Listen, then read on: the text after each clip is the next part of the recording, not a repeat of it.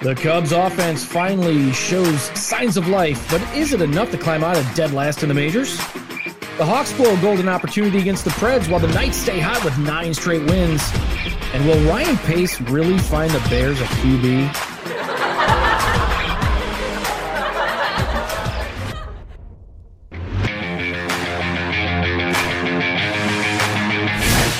A beer and hit the couch, sports fans. Sports, sports, sports, sports, sports, sports, sports, sports. It's time for another episode of Monday Morning Couch Potatoes. Uh oh. Sounds like somebody's got a case of the Mondays. Bringing in your face sports talk from Chicago, Dallas, Las Vegas, and beyond. And go Bears! And listen in to find out who'll get run over by this week's Smack Wagon. All that and more coming at you on this week's episode of Monday Morning Couch Potatoes. Here are your hosts, Ron L.V. Wrights and Timothy T. Dog Wiltberger. Another episode of Monday Morning Couch Potatoes coming at you live or Member X. Good morning, potato heads. What's going on, LV? Good morning. Man, we've got a lot to talk about today. We've got uh, NFL stuff happening and NHL stuff happening. We even have uh, Dallas MGA happenings. Whatever Talking that some means. medi- talking some mediocre golf. Is that what you're saying? yeah, that's what I'm saying. Yeah, we and got some. We got some. you got a couple great- things you want to bring up too, Yeah, right? Yeah, we got some fun baseball news. We got some sad football news, and no, we're not talking about the Bears draft prospects, but we will talk about that. But first, What do you got? What do you got there? what do I have there? Go ahead. Let's let's hear it. Oh. oh yeah. Can't do Monday morning couch potatoes without an ice cold beer. I like it. There you go. Rock and roll. Yeah, a lot of shit to talk about today, man. Crazy stuff going on. I know we beat the shit out of the Cubs last week with uh, with their uh, woeful offense. And they finally came to life, but we'll see if it's enough. But no, let's uh we got a lot to talk about. What do you want to get into first, man? Well, let's uh let's talk talk. some MGA? Mediocre golf? We can, but I, I thought m- maybe we'd want to start off uh, with somebody we all know. Not personally, I don't know him personally, but you do. Uh, you yes, you we're gonna- met him, right? Yeah, we're gonna. Yeah, so you want to start on a somber note? I'm with you. I'm with you. That's probably the respectful thing to do. Yeah, man. Unfortunate. Unfortunate that uh, for you Bear fans out there, I'm sure you're aware. I've seen a lot of things on Facebook and that, and Steve Mongo McMichael uh, letting everyone know that he's been diagnosed with ALS. Now, you being the medical guy, I'm sure you got the skinny on what that means and what that's all about. I know it's not good. And I don't know if you saw pictures of him recently. Man, he it, it looks it looks rough. It's really taking a toll on him. Yeah, it's a um, it's Lou Gehrig's disease. That's what Yeah. ALS is. So it's a progressive neurodegenerative disease that affects nerve cells in the brain and the spinal cord. There is no cure for it, though. Ugh. Yeah, sad. I mean, he was he was just such a staple in the middle of that monsters of the midway defense in, in when did he start? 80 81 somewhere around there until the early 90s um and you know it's great. Did you have you been uh, reading up about any of the stuff this week with is it made it out by you? I don't think so. I don't- yeah. They what was coming up was how his uh, last year up in green bay.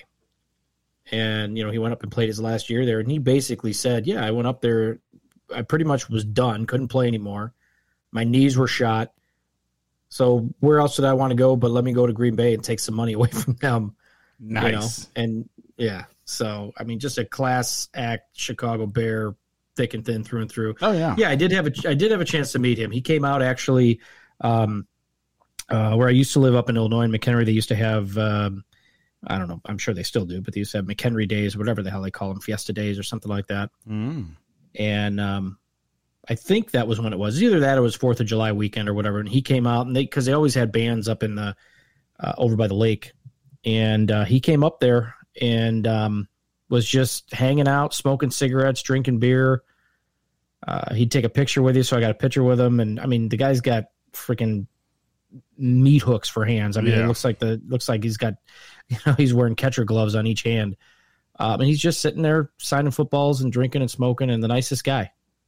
You know, I mean, he's some small little shit town in northern Illinois, and he's out there just hanging out and drinking and smoking, and um, you know, you have a lot of Bear fans out there. We're happy to see him, but yeah, unfortunately, uh, doesn't even look like him anymore, man. Poor guy is just struggling with this uh, this uh, ALS, man. It sucks. Well, we put our our hearts are out to him and his family, Yeah. and uh, man, how do you, how do you Yeah. transition?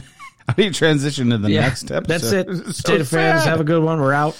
We're gonna go drink our beer and no, I mean it was it is what it is, man. I mean it's it just sucks when you you hear it's like when you know I remember when I found out that like Walter Payton passed away and you know was dealing with his cancer and all that stuff. And Yeah. It's it's tough when you you grow up with these guys and you know I mean it's no different than you know if somebody passes suddenly like with you know all the fans with Kobe Bryant it was such a shock when he passed recently. And you see these guys who are larger than life and you know they get cut down by something they can't even see you know? I mean it's just it's it's hard but you know it's part of life. You get it. It's still tough to see because you know these guys were out there just entertaining and wanting to make people happy. And um you know he was one of the ones that would be out there with the fans you know? Um I, I know they, you know, there's been a lot of former Bears reaching out. Gary Fencik popped out there and said, you know, it was kind of like, you know, he was the one that kind of mentioned with, uh, you know, Walter how that shook, and he's same thing here. He's like, you can't believe that, uh, you know, Mongo is is in this condition. So, yeah, that sucks. so definitely, yeah, tough, tough, uh, tough to uh, hear and uh, tough to tough to listen to. But there you go, man. Love you, Mongo. Sorry, bud. So let's talk some golf. Now there was some some professional golf that was happening today. Actually, it was the what was it? Um, uh, P, PGA Tour today, and it ended up going into a overtime. Uh, it was Smith Smith and Leishman won the Zurich Classic of New Orleans. But what we really want to do and I'm gonna cue in the clip that I took. I was, I you were out uh, at the Dallas North Texas MGA tournament there, T Dog, weren't you? You got it. Yep. And uh, I told you, I said, hey man, I need a, I need a, uh, I just need like a, a a clip of you know what went down. And I know when you were out there, you got me one, and uh, I'm I'm gonna play this clip. That this is uh, basically just to set up the premise. This is one of the players out there that was ready, you know, could win the the whole tournament and all all you had to do was make a really good clean shot. But this is what ended up happening. My aching nerves. Really? Really? Well, I I didn't, just hit that 45 yards. didn't see that one coming. Well, I guess he, I guess they didn't see that one coming. It was pretty horrible. My aching nerves. That's the, that's the stupidest thing I ever heard. I didn't you play that shit last week? Maybe I did. Yeah, you did. So Dallas, North Texas, uh, or should I say North Dallas? Uh, Greg Madrid is the uh, leader of the MGA out there. Uh, they had their first uh, North Dallas Rebel Beach Am Am, and uh, the winner out there was Kevin Jordan, scoring an 88. Wins a a dollar twelve there, Tim. A dollar Nice. twelve, Nice. and That's, uh, a, that's a big big novelty check. I hope that he got one of those big ones that Yes. like made of cardboard. The big check, absolutely. And then most mediocre was Charles Fry. Biggest meltdown was Brandon O'Ne- O'Neill, or yeah, O'Neill. Longest drive was Jim Getz. Closest to the, to the pin was Brian Peck, and gross award was Mike Pryor. But let's see here. Uh, I, I'm going to look at the full event page because I'm curious to see where the T Dog would have landed if he really was out there. Ooh. So they had 53 people. One did not finish. And uh, guess what the worst score was out there, T Dog? One nineteen. 119 get, would get you about 49th out of 52. Ooh, Um, 136. Solid Whoa. 136. that's some mediocre golf right there, baby. We're not going to call his name out. Who, who is that? Come on. Oh, should we? All right. Well, maybe I shouldn't. Rusto, the name alone is, is oh, that's the didn't did not finish here. Jacob Ishmael. there you go. You are a solid, solid last place player. But the good thing about coming in last place, he gets the red key for the next tournament. nice. So he is in it. But it was a great turnout 50, 56 to kick off the season. Honorable mention would go out to Mike Pryor and Andrew Mixon, who took down the paired title. Am outfits were pretty strong. I'm looking at the the video, uh, the photos that they sent me, and we want to do uh, Escamilla and Castillo. Castillo won a couples massage for their collaboration on their pictures, and uh, Kevin Jordan, you got to be quite proud of that solid 85. If only Vegas can just be a, well, Vegas did it first this year, so they're a little bit behind Dallas, but hopefully the T Dog can be out there and and uh, swinging away with some of those knuckleheads. Yep, got to do it. Got to be done, my friends. So uh, thank you, Dallas, for sending out your information, and uh, we're happy to listen to the Vegas Dallas rivalry that's going to be happening here soon. I'm pretty sure of that. And you know, let's honest. Let's be honest, though. We really, you know, we wanted to hear that Smith and Leishman from the PGA were today's winners over a couple of uh, a par putt after a couple of overtime holes. So what you got on the dockets there, T Dog? Oh man. Well, you know we. uh What do we got to talk about? We talk. Well, we, let's let's talk a little. Let's talk a little hockey, man. It looks like it's, we're getting down to the stretch here, and shit, one team's going one way and one's going the other. How about it? We talked about it last week, man. The Hawks had a big opportunity to to try and make something happen Yeah. uh, here against the Preds, and they lost two out of three. Uh, I just, And I they- think the the one was an overtime. I was gonna say, and they Win, gave them a point. Yeah, it was an overtime Right. win, but they also gave them a point. So Right. I mean, their only win. The rest of them, and they straight up lost. I think. Yeah. Um, yeah. Yeah, because I think they lost three to one on Friday, and so yeah, it's, it's got to. It had to be a pretty pretty bum bum out weekend for them, knowing that they pretty much sealed their fate with that. They I, did. I know they're a couple two three points now behind Dallas. Um, yeah, that was tough, man. They needed it. They needed that to take minimum two out of three, but really needed all three. oh So not looking good for the Hawks. oh yeah, they needed they, that. Actually, those two out of three losses actually kicked them down to sixth place. Dallas is now ahead of Chicago with a game in hand and only two points out of uh, out of uh, fourth place, which will get you into the playoffs. The bottom line is whoever's going to be in fourth place in that division, if, if it's Nashville, Dallas, Chicago, um, probably not going to move on to the next round. Not looking terribly good. Maybe Dallas. I mean, maybe Dallas, as they're starting to you know heat up a little bit. They're seven, one, and two over the last ten Yeah. but you still got to go through Carolina, Florida, and Tampa. Tampa Bay. Yeah, it's, Yeah. it's going to be an interesting. Yeah, but regard. I mean, but you know what? You, you get in there, man. It's anybody's. You get into a series, and anybody can. You know, somebody gets hot, whatever the case may be. yeah, I wouldn't say it's necessarily impossible, but um, the Hawks are what five points behind with eight games left. It's going to be a tough hill to climb. And you know, like to your point, even if they make that climb, what are they going to do? I mean, they're just they're just not playing well right now. So no, they they unlike they're lacking. unlike the Knights, shit, nine in a row. Come yeah, on, man. yeah, one nine in a row. They're nine and one in their last ten. Uh, they've been they. This is their uh, the last game they played, which was against Anaheim, which obviously is the worst, one of the worst teams. Well, it's the worst team in the in the West, and they ended up winning, beating them five to two or five to one. And then uh, they've won a few games, uh, five with five go- goals scored over the last few games that they've played. Uh, I think they have like 17 total games that they've won with five or more points. So they're they are scoring points. Actually, they were the first uh, team to clinch a playoff uh, to be in the playoffs. Colorado has now followed suit, and so has Minnesota in the West. So all three of those teams are in. There's still a battle just by one point out for Arizona and St. Louis. But Vegas has to keep winning though, Tim. Uh, because you, I mean, you got to say that it's pretty safe to say the Knights and the Avalanche are probably the two of the best teams in the league. I mean, wouldn't you say that they're the two, probably the two top two teams?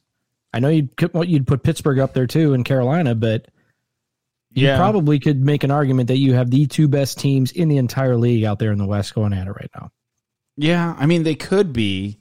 the the The question is, and this is what's been driving me nuts this whole season, is really they're they're as good as they are in the division that they're in, right? So I mean, really, what Vegas has to battle Colorado nine times, Minnesota nine times, all of them nine times, but really Arizona, St. Louis, San Jose, Los Angeles, and Anaheim are pretty. St. Louis is questionable. They've been up and down, but they're pretty bad teams. Just like Central, you know, Chicago, Detroit, Columbus. Who would have thought Columbus would have been in last place? Yeah, I know that these division makeups, the way they did the schedule, makes it a little bit harder, and it is going to be anybody's game. But just just looking at the way the Knights and, and Avalanche have sort of just controlled. I mean, they're I think they're number one and number two in in goal differential by far in the league. Um, I think it's I think it when, when I looked the other day, it was like they were at least close Yeah, to twenty points ahead of of the next team, which I think was Carolina or or like gold Florida. in differentials. Yeah, yeah. The difference between goals for and Yeah, goals against, which is a 57, pretty good. Yeah. Yeah, I mean that's a pretty good level of you know to measure su- success there right now, and I think that's. Well, I mean, it seems like they're playing really well. Colorado was coming off of a COVID issue uh, this past week, so they had to push back come, some games. Colorado still has 11 games to play.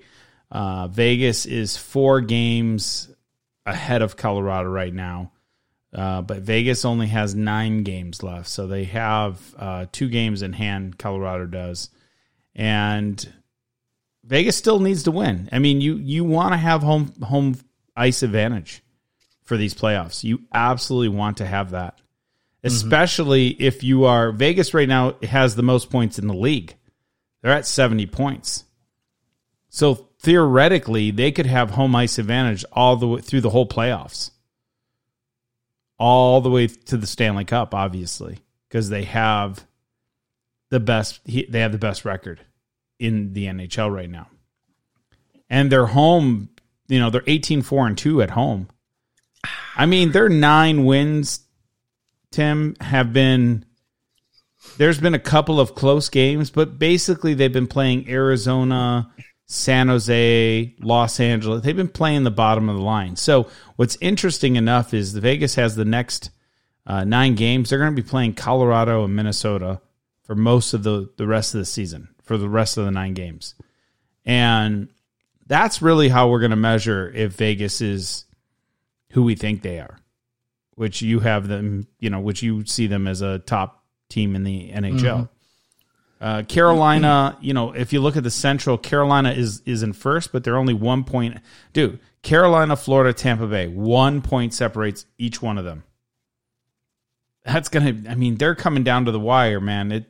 I can't tell you. Tampa Bay could be the first place team in they're two points out of first. Um, going to the East, it's kind of the same thing. Pittsburgh and Washington, they're one point out. That can flip flop. The Islanders are at 63 points total. Maybe they can make a push, but really, I don't think there's enough time for them to get into second or third because they're like five, no four, three. They're three points out. They they could, but Washington and Pittsburgh's pretty good. And then you have the you have the uh, the North, The Nort. And you've got basically Toronto's running away running away with it. I mean, they're 65 points. Uh, The next closest team is 57.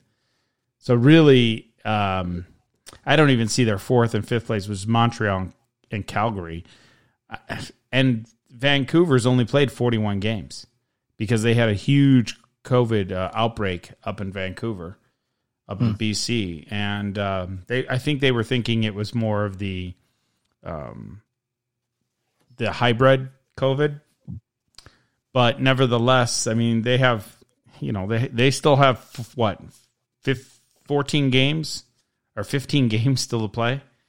Uh, do they even need to? I mean, they could. It's, that could be 30 points. That could Yeah. put them at 71. That would put them in first if they finished out the year with all wins. But I don't know. Their the last game they they won, um, but it's it's Canada. And the other crazy thing about the hockey season is, you know, with the borders being closed, you may end up seeing you may end up seeing the team from Canada, the teams from Canada come down and play in a neutral site here in, in the United States. Yeah, if they're if it's their home team, you mean their home games will be in the in the states. Yeah. I bet that is going to be the case. Yeah. So, you know, that is that really going to be advantage for Canada again? I mean, I, I don't know. what- they haven't won a Stanley Cup in probably like 20 plus years. Probably since uh, the Canadiens did it back in the 80s. So maybe it's been 30 years. But nevertheless, yeah, I am looking forward to uh, the the postseason for the NHL. I'm looking forward to seeing how these teams play out. It would be interesting.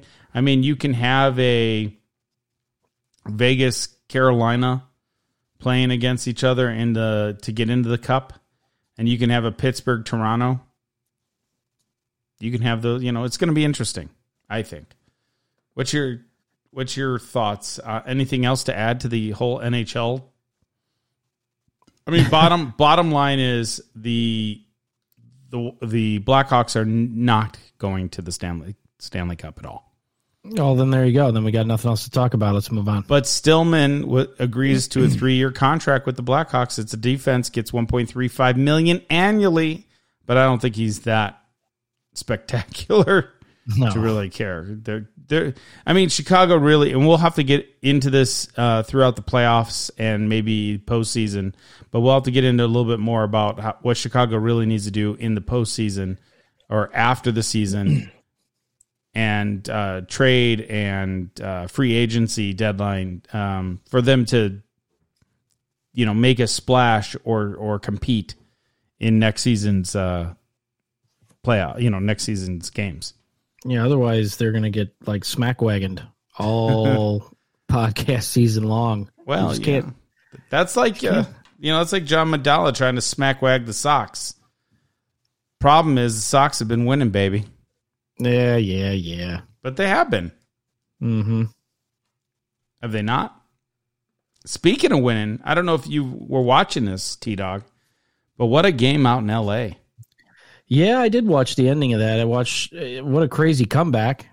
Uh, Dodgers up seven to one, and uh, I'm sure my kid was just hating life with them coming back and tying it, and then crazy couple of extra innings before holding on to win it. I think the Dodgers put two on in the bottom of the bottom of the inning to to try to make a comeback, and then they blew it.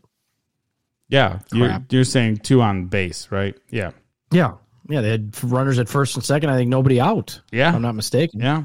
I thought they were gonna at least, you know, come back and go Mookie into Betts up there, but he popped out, I think, to center field, and then uh, ground ball up the middle. Corey Seager to end it. hey, a little little history there. Um, basically, Tatis hits his third home run in a row in L.A., which is hasn't. I don't think that's ever happened. An opposing te- player has hit three consecutive home runs in L.A. Oh well, there you go. So that's a little bit of history out there for you potato heads. But I'm sure they'll forget all about it. We'll forget all about it when you start talking about your your Cubs. That you know, I got a nice text from you the other day, and I got to hear it from Mandala. You know about that. You guys are starting to you know hit out of that wet, wet paper bag. Starting to hit out of the wet paper bag. That's a that's a fair statement. And then they laid a big egg on Sunday in a shutout to the uh, the Brewers. And what I mean, it it was actually the same shitty formula that they've been losing earlier in the year. You know, the the, the starting pitcher actually makes a strong strong run. Um, typically, before was a starting pitcher getting into trouble in the middle of you know four, five, sixth inning, whatever. Uh, but in this case, Arrieta pitched well, went six innings, quality start, only gave up one run. They had a one nothing lead going into, I believe, the ninth. Um, eighth or ninth and gave up six freaking runs or something like that. They lost seven to nothing. I mean, it was just Yeah, it was uh, not it was not fun to They watch. They gave up five runs in the top of the ninth there it is. and uh, lost six to nothing. Yeah, but I mean, you know, I know last week we were talking about that they were in some pretty. There was some it's looking at some historical numbers on how bad their offense was, um, and they were just not fun to watch either because they were striking out and, um, you know, chasing bad balls. It, was, seemed like it was a lot of the same shit that got them in trouble before. Um, you know, when the offense was struggling with, you know, and Javi Baez was striking out a ton, and you know, I get it. These guys are power hitters. They're going to strike out a lot. Bryant's going to strike out. Baez, same thing. Um, you know, Rizzo's got the shift he's got to go against now. So those loopers he would hit out into right field just aren't there anymore. Um, I thought Rizzo, But- I thought they did the shift against Rizzo quite a bit. Is that something yeah, new? well, they do. yeah. Yeah, well, it started, you know, probably four or five years ago. Um, you know, he's it's definitely made a difference in his career. He has made a conscious effort to try to hit it into left field and try to spray the ball, but um, that's easier said than done. Uh, but it's at least you know what the Cubs they did have some runs there where they scored, um, or they had a little stretch there where they scored a lot of runs. Uh, they started hitting the ball, and I'm happy to say they are no longer in last place in Major League Baseball for their batting average. They are hitting over 200. I think they're up to 216 coming into today's game, and there's five teams that are shittier. Or you got the Giants, the Brewers, the Tigers, and surprisingly the Yankees and the Indians, who are all hitting lower than Chicago. Oh, that's and we said, and I had said last week, man. I mean, this is early in the season. Yeah, they're struggling, um, but you know, we'll we'll have to wait and see. I mean, ultimately, having the problems that they've had on offense, we saw it last year. It's carrying over into this year. It's a long season. We'll see how things go, but um, at least they're not in the bottom of the major leagues anymore. They got to be. got that going for them, man. I'm sure they're first in strikeouts, or pretty damn close to it. So they had, as a team, they had 30 at bats, four hits today, two walks, and 11 Ks. So you think the you think the uh, Cubs are first in strikeouts? You want to bet? Why do I want to bet you? Because the Texas Rangers, that team strikes out a lot, Oh, okay. way more than Chicago. Well, bottom line is you guys left 12 men on. That's shameful. That's That the pitiful. bottom line, isn't it? And as I was saying today, as you were saying today, I'm just going to reiterate it. I love how the stadium is like a quarter filled. So now when you lose, it's like you really do lose. You know what I'm saying? Welcome to Yeah, it's welcome like, it's like to going to a White Sox game. welcome to the White Sox game. We're used to not having a full stadium, but you, my friend, Mhm. get used to it. Speaking of the White That's- Sox, That's COVID. Yeah, whatever. They they played Texas today. So right now the Sox are over 500. They're 12 and 9. They've won the last few games actually. Uh, they had 33 at bats. They had 8 runs, 11 hits, 8 RBIs, 6 walks, 5 strikeouts and they left 14 men on base. But your Texas Rangers had 12 strikeouts. And they scored 4. It looks like our middle relief is not doing so hot, as John Mandala has mentioned to me a couple of times. They gave up three runs in the top of the sixth, but other than that, yet another good outing. Uh, even uh, Mercedes, which is the rookie sensation, he had a hit and a walk, but he did lower his average. He was hitting like four four twenty six.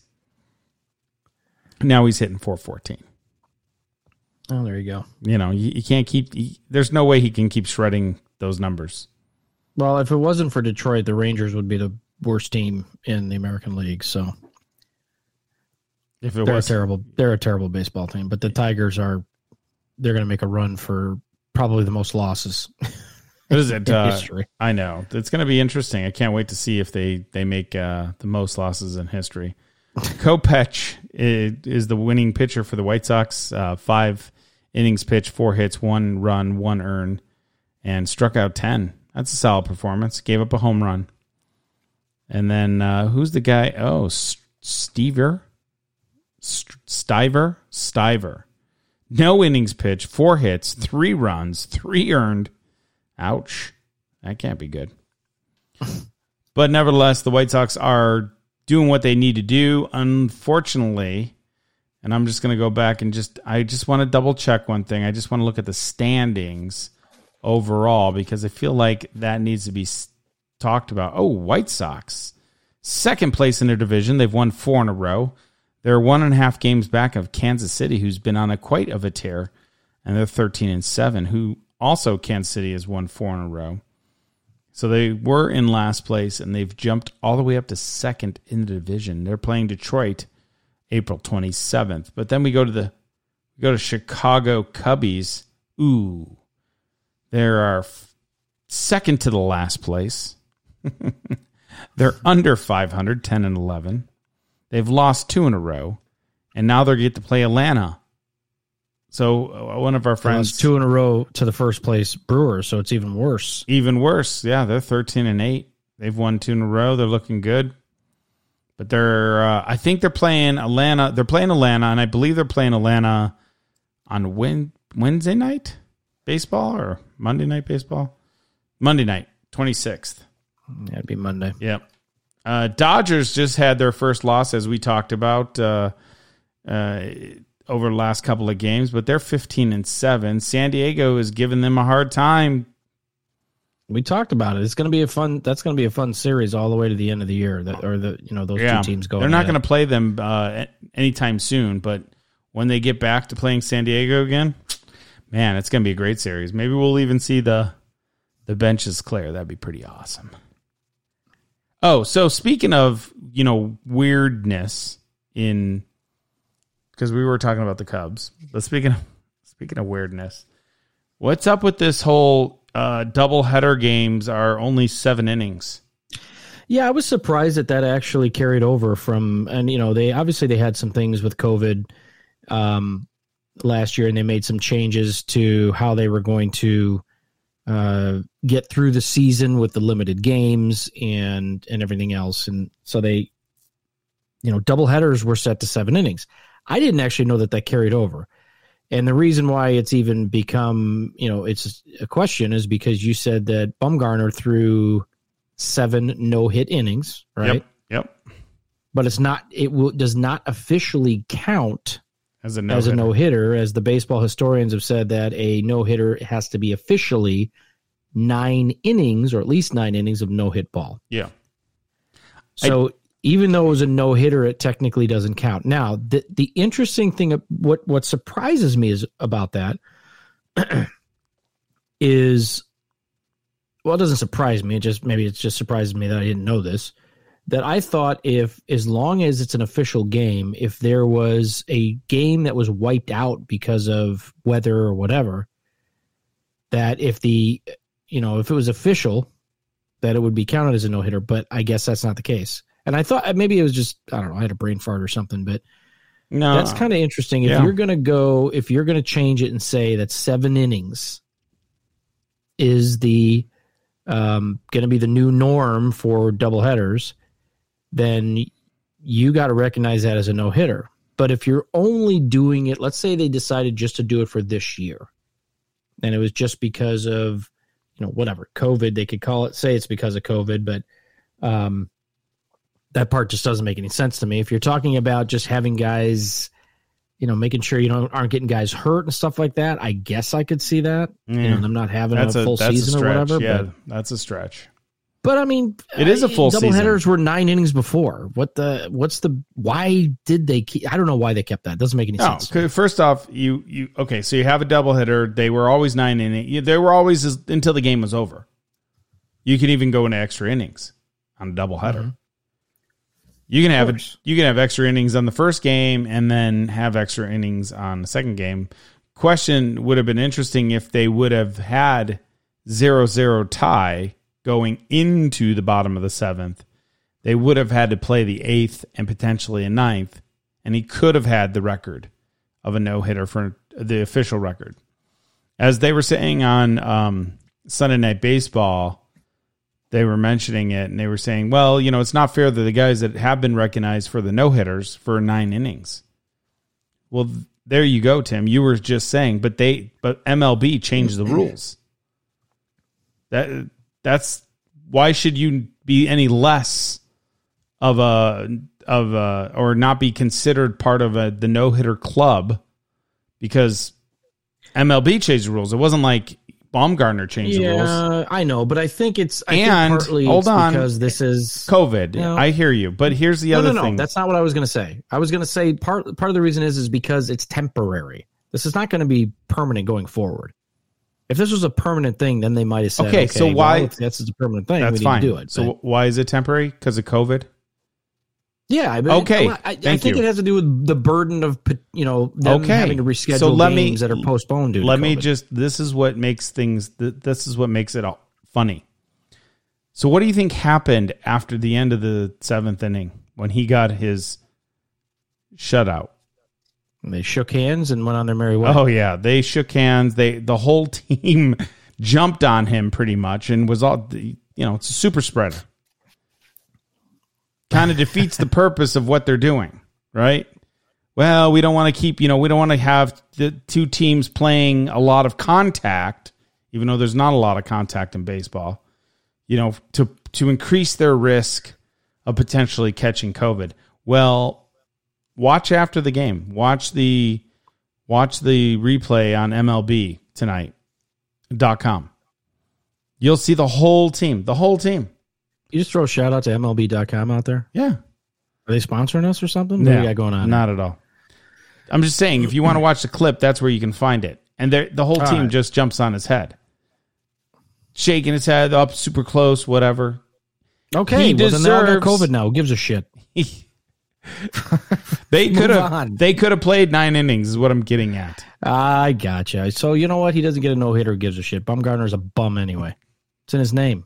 It's official. Well, oh dang. Well, we said last week that we were going to go ahead and talk a little bit of football since we have the NFL draft coming up here. You know what? Actually, now that you got me all saucy, we're gonna hold off on the NFL draft.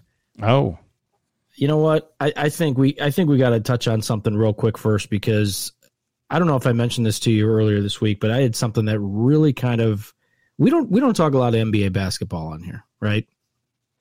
And uh whatever. You know what? We'll talk NBA basketball if our potato heads want to hear it. Need to let us know, right? But there was some NBA basketball that really got to me this week. Now I don't know if you've heard about this or you you know obviously unless you live under a rock you know a lot of the stuff that's going on right now with with uh you know the trial up in Minnesota and all the different things going on with the police officers and um you know all that all that stuff that's going on right? I mean again we know everything that's going on. We get it. But just just like with everything you know there's always um, now the world we live in with social media and everything else and all these these superstars out there that have their uh, you know their social media platforms that they speak on they got a lot of people following them listening to them and you know the things they post and the things they say have influence that's and true. the influence comes with consequences, right? And um, I don't know if now. I think. Do you have a clip for me? I think I asked you Uh, to grab yeah, a clip. yeah, do you yeah. remember that? Yeah, yeah. You ready? What? Yeah. What I want. What I want to. I want to set this up. So this. Actually, go ahead and play the clip. No, no. then we'll get into you want to set it up? You can. No, go ahead and play it. All right, here we go. Um, I mean, I'm not sure. Um, I'm not here to judge um, how the league handled the situation. Um, you know, I just think that, you know, when you're misinformed or you're not educated about something, um, and, and I'm just talking about, um, you know, the tweet itself, you know, you never know the ramifications that can happen. And, you know, we all seen what that did. Um, not only did for our league, but for all of us in America, uh, for people um, in China as well. And sometimes you have to think through uh, things that you say that may cause harm not only for yourself but for, for, for the majority of people. There you go. So obviously, you know what that whose voice that is. That's LeBron James of the Los Angeles Lakers, who is no secret to controversy with his social media platforms and the things that he tweets and all that stuff. And he, when the police officer up in Minnes- Minneapolis was convicted, he tweet said a tweet out that said, um, uh, what was the word he said? It was uh, accountability, right? Yeah. Hashtag accountability, whatever the case may be. Now we all know the tragedy of the 16 year old girl uh, who was was shot by police after she, you know, w- called the police and they went to the house and they ended up getting in. You know, they shot her and she had a knife in her hand and was about to plunge it into the chest of of another person. Right? Mhm. Saw it on the video and everything else.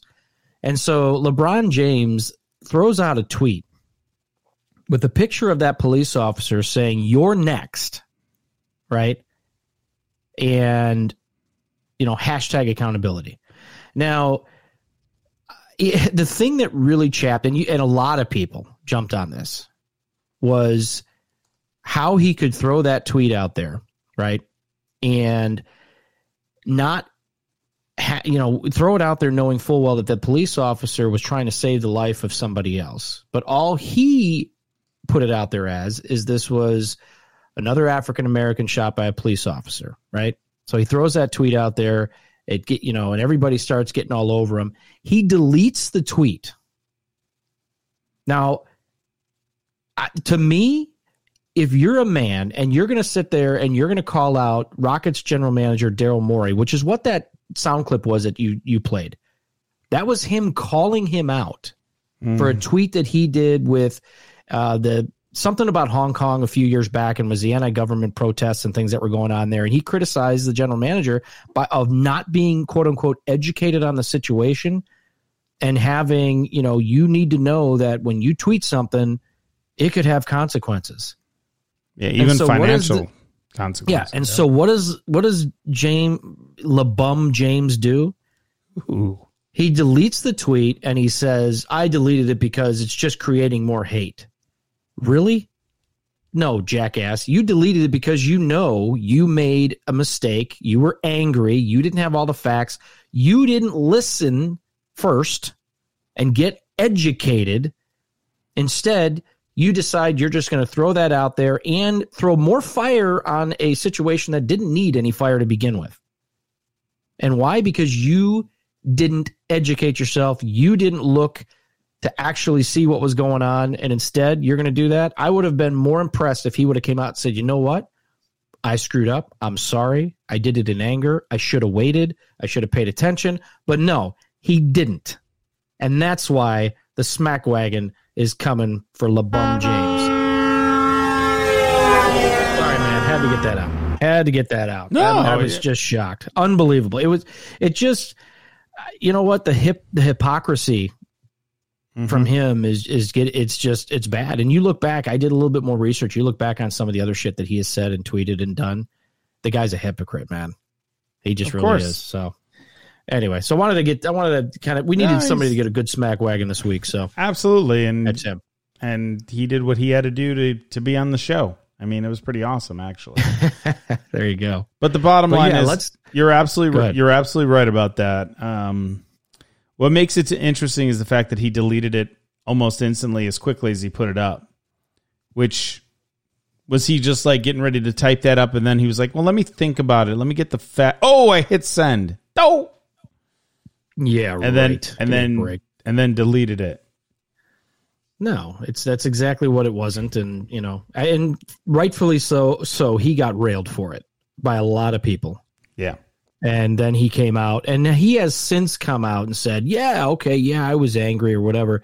But you know what? You be a man, Yeah. Especially in today's world where this is like instant. You you you put that stuff out there in the world, it is instantly. It's gonna and it's gonna be there forever. So you can't bullshit your way out of that stuff. You have to come out and say, you know what? I messed up. I'm sorry. I, I shouldn't have done that. I'm going to learn from this. I'm going to be a better man, and I'm going to be a better tweeter or Twitter, Twitter, whatever the hell you want to call it. And he didn't do that. Instead, he he took the coward's way, and um, now he's got a smack wagon running up his ass. I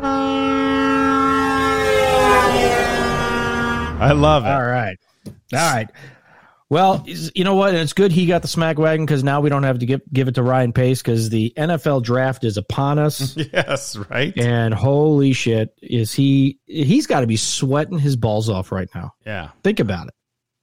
Because what is he going to do? He's got the what has he got? The twentieth pick in the NFL draft. So what a crazy ride though it's been for the you know. What do you remember the last time? Can you like think back and remember the last time the Bears were had this much press going into the draft? Oh man, I can't. I can't remember the last. I, I other than you know when I can't even think. Maybe back in the late '90s when they had some top, high picks up there, and they you know they had like you know who they draft Curtis Enis with like the fourth overall or something, or Rashaan Salaam. You remember those picks? Oh yeah. Just you know, I I don't remember the last time there was this much buzz around a team that doesn't even have a top ten pick. it, you know, it's just they're because they've been in. It seems like the Bears have been in every conversation, right? Oh, this they've been in every trade. offseason, absolutely. Yeah, yeah, and it, I just don't remember being ever being like that. So, um, but anyway, I, it's going to be int- this is going to be fun to watch. You know, just to see how this breaks down because we've talked about this so many times. We don't. I don't think the Bears really have the draft capital, or any other capital for that matter, to really make a major move, um, unless they completely sell the farm, right?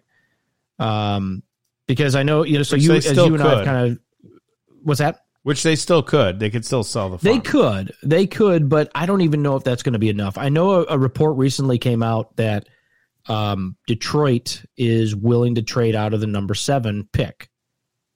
Right? Um, who's their GM? Um, uh, what was his name? I don't know. It doesn't matter. Brad Holmes, I think, is a general manager, but whatever.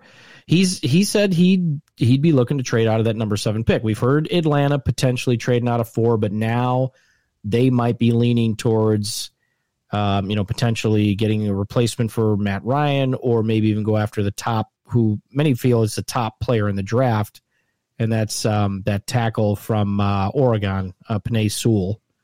Mhm. Um, but anyway, so the with Detroit looking to possibly trade, what would the Bears have to do to move up to seven? And would they want to, uh, if there's one of the five quarterbacks? If there's two of the five, maybe. But I looked back, and the most recent trade of a team jumping out of twenty into the top ten is back in 2019 when the Steelers traded up from the um, uh, the 20th pick overall. They went to number 10 with the Broncos. So the Broncos traded back and gave the uh, Steelers the number 10 pick, and the Broncos got the 20th overall pick. They also got the Broncos' second round pick that year, and then a 2020 third rounder. So not a bad, not a bad trade, right? But would No. that be enough to pry the seventh pick away from the Lions? I don't think it would be. Knowing with Detroit, knowing how desperate these guys are, whether it's the Bears or the Patriots or anybody else trying to get up and potentially grab one of those quarterbacks. Well, I mean, Detroit has nothing. Detroit's not going to do a bear. You know, Detroit's not going to do the Bears any favors. That's for sure. Well, that and that's the that's a great point. That's the other thing. Would they want to trade up with a conference, you know, a conference team? And um, for the most part, you probably. I mean, it's not. That's not necessarily all that unusual. Simply because you know, there's no necessarily ways. That, you know, you can't say like these things are always going to work out that way. Um, but I don't know. I mean, that that that is a good point on whether they would want to help a team within their division in the long run. Um, have we seen stuff like that? Sure. I mean, there's been some trades uh, with teams within the division, but you're right; it is relatively rare. Yeah. I mean, we'll see. You know, if the Bears are even willing to do it. I mean, they might. And well, I, that's a good point. I mean, I mean, ultimately, the way I look at it is, I, I so I looked at where how who I would pick if the Bears stayed put, right? Figuring where you know at that moment who would be the you know I I basically gave it like three or four, you know, plus or minus three or four as far as where these guys rank, knowing what these guys need.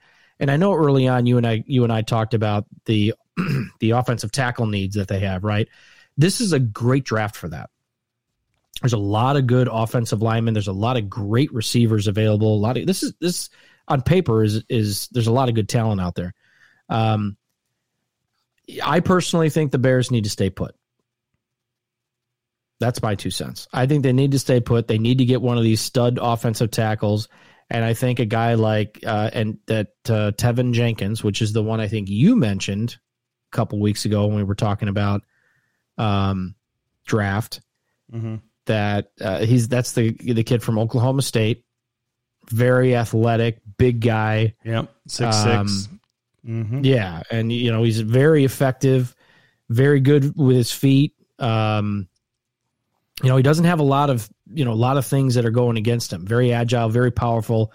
That's the kind of guy that you could put on the offensive line, and he's a ten to fifteen year guy. That's what they're calling him. You know he's not the top tackle in the in the in the draft, but the Bears aren't going to get him anyway.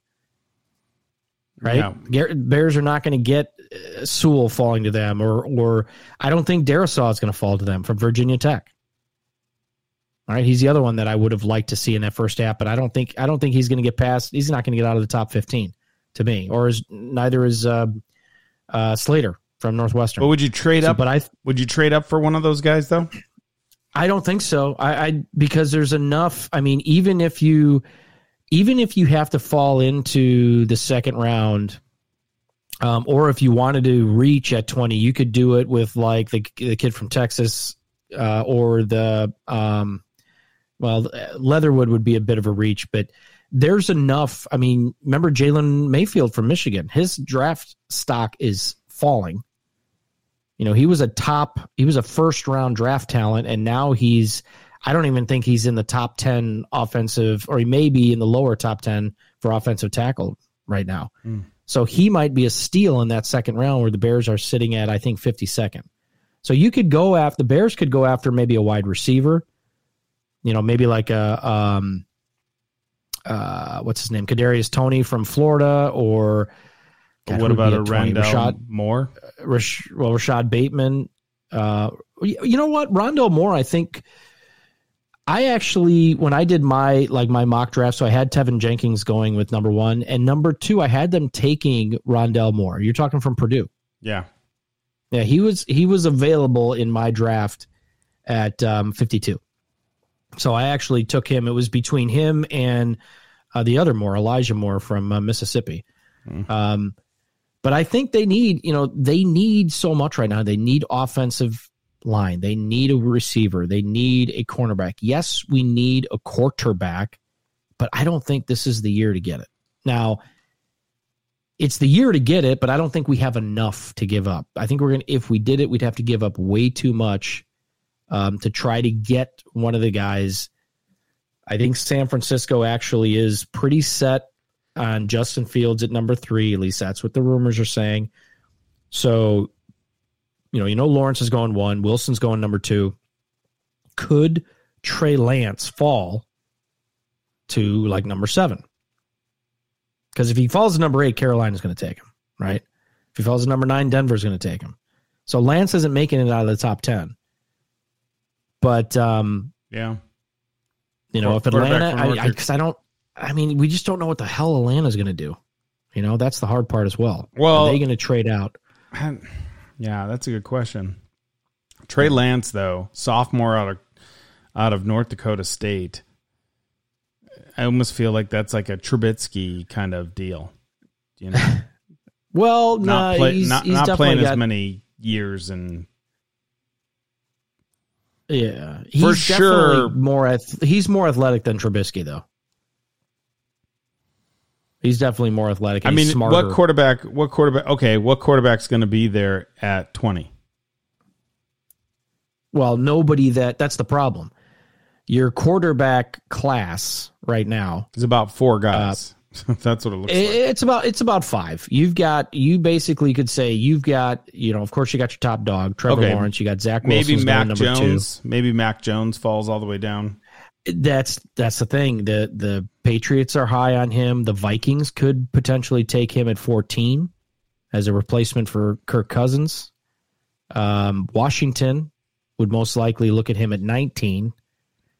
So I don't think he's slipping out of the top. He's getting to number twenty. And, Like- and the, after that, Ron, it's a huge drop off. Not huge, but it's a Yeah, it's significant. late. It, if you're getting, if you're going for a quarterback in the second round, you're reaching. You know, whether you're talking about Kellen Mond from Texas A&M or or the the kid uh, from Stanford, Davis Mills, the one that we talked about last week that the the Bears are suddenly all all excited about, and he's played. You know, he's taken 12 snaps. Yeah. Well, he's taken more than 12 snaps. But you get my point. He's played like 11 games. It's Trubisky 2.0, right? Or at least that's what people are going to say. Now, on paper, is he, you know, and does he have the athletics, athleticism it's- and everything look good? Yeah, of course he does. But so Sure. did Trubisky. Yeah, and what scares You me know? about uh, Davis Mills is if he really did play eleven games. I mean, he's a senior, so what did he do with all the other years? Why wasn't he playing? Well, he did.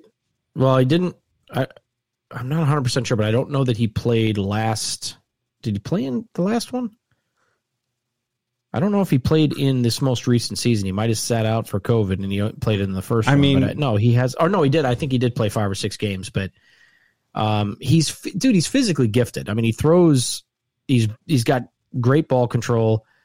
He spreads the ball around well. He's he's actually he's a pretty damn good elusive quarterback from you know what I've read about him. yeah, Um, but he's also he's also one of those guys that, and this is the knock that they had on our boy Rex Grossman, that he was a little late on getting that ball out of his hands. And I don't know if we want somebody back there getting smacked around, you know, no. eh, you know, not getting Let- the ball out of his Let's hands. So, let's be honest. We've got Andy Dalton. yeah, That what are you gonna do? That I mean, honestly, that's that. That's what we have, and that's Yeah. what the Bears. that is what that is what we have. And that's what the Bears are going to have to do.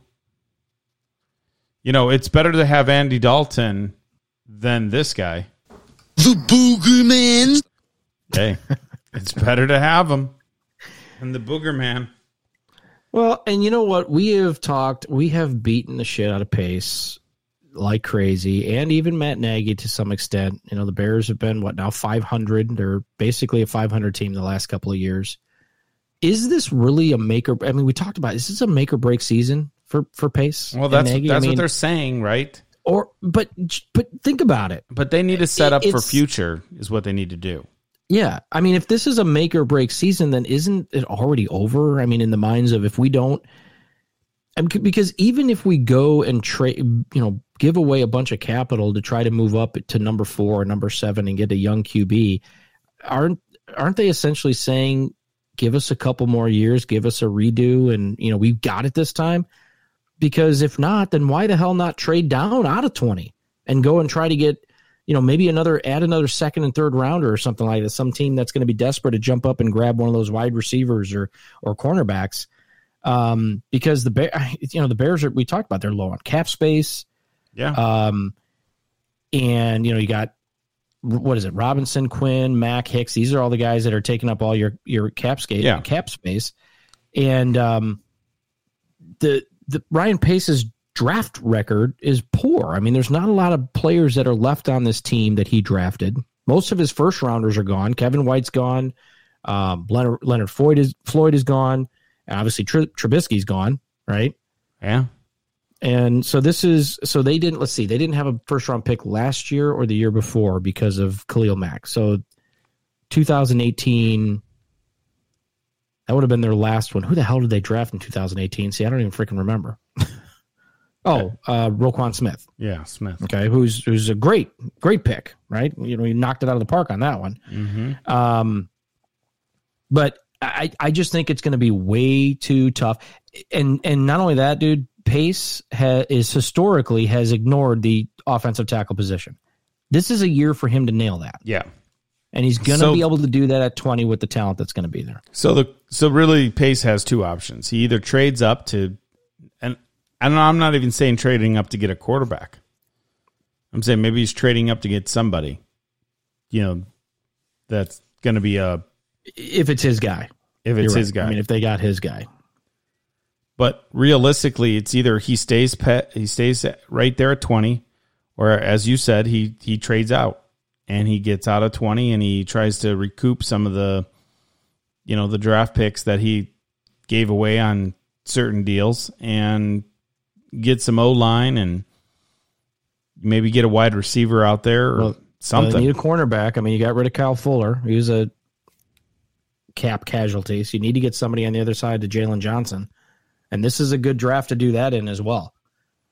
You know what I mean? So you Yeah. you've that's why I'm saying I just don't see the value in trading up, even if you're trying to get, you know, you know, you're you're trying to get your guy. Don't blow one of those picks. I mean, you could you could even I wouldn't be upset if they even went corner in the first round because you know, guy the somebody like Greg Newsome from Northwestern is going to fall to them potentially. Uh, Caleb Farley is a late first round pick out of Virginia Tech.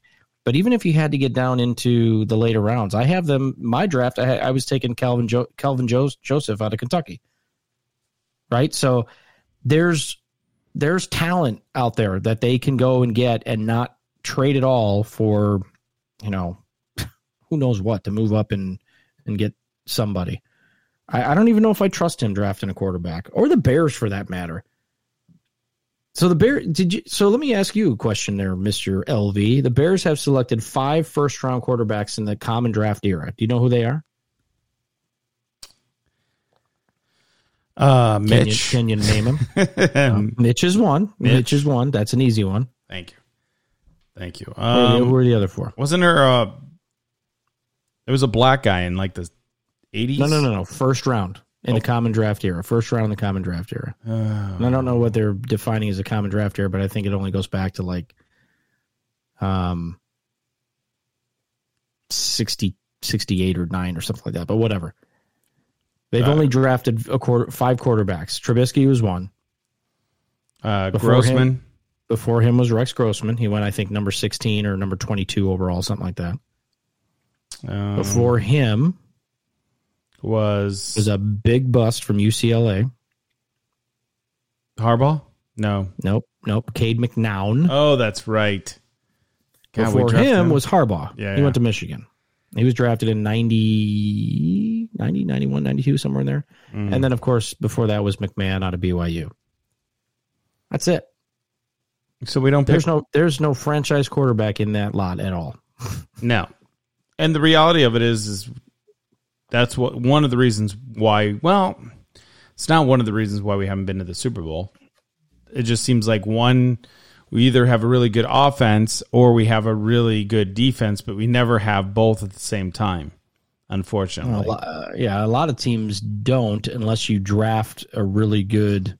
You know, there's teams out there that have made you know, quarterback falls into your lap.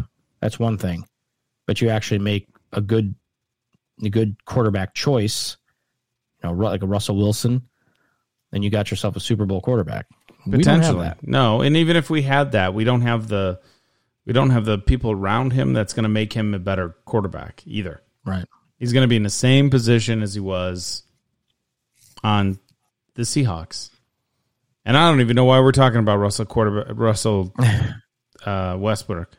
Ru- Russell Westbrook. What am Russell Russell will see. Wilson. now we got NBA on the brain. Yeah, See right. what, Le, see what LeBum James did I? to us. LeBum James. No, so so anyway, there's my my my first three rounds for the Bears. Teven Jenkins, Oklahoma State. Take him in the first round. You got your offensive tackle.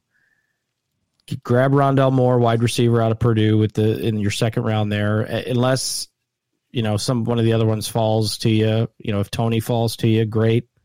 Um, or maybe a Terrence Marshall. I think you mentioned his name, Terrence Marshall Jr. from from LSU. I don't think he's going to fall that far, but uh, you know, great. If not, go for him. And then third round, Kelvin J- Joseph, cornerback out of Kentucky. Yeah. Boom, took care of your top three needs. And then after that, you can get into. I actually drafted Kendall Green. Um, uh, where are we at here? I actually let's see. So I drafted. Come on, what happened here? Uh, 164 overall guard Kendall Green out of Illinois, and then in their um, what is it? Fifth round picks. I get just or their sixth round. Justin Hilliard, linebacker at Ohio State. Ky- Tonga, defensive lineman out of BYU, and then Cole Van Lanen, offensive tackle out of Wisconsin, because they still need offensive help there. And then their last pick, quarterback Ian Book, Notre Dame. So they get their quarterback. Ian Book, baby. Ian Book. Overall, my draft mock draft simulator gave me an A minus. That's pretty damn good. That's pretty good. I would suspect I'm I'm looking forward to next week's uh, podcast as we're probably going to grade Pace on his picks. Oh hell yeah, hell yeah! And uh, we also need to talk a little bit about Las Vegas Raiders. We'll get that. We'll get. We'll follow up on next week's podcast about the Raiders and the Cowboys, yeah. right? But yep. at the end of the day, man, uh, listen. When Pace does what he needs to do to make the team better, at the end of the day, we're the only thing that we're going to need to say is he's got to go. Is he's That's probably exactly what's going to happen. He's got to go, my friend. I'm telling you.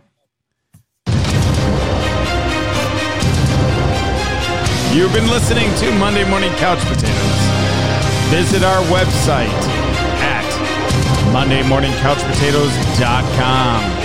Don't forget to like, share, and subscribe on iTunes or wherever you listen to podcasts. Follow us on Facebook and Twitter at MM Couch Potatoes.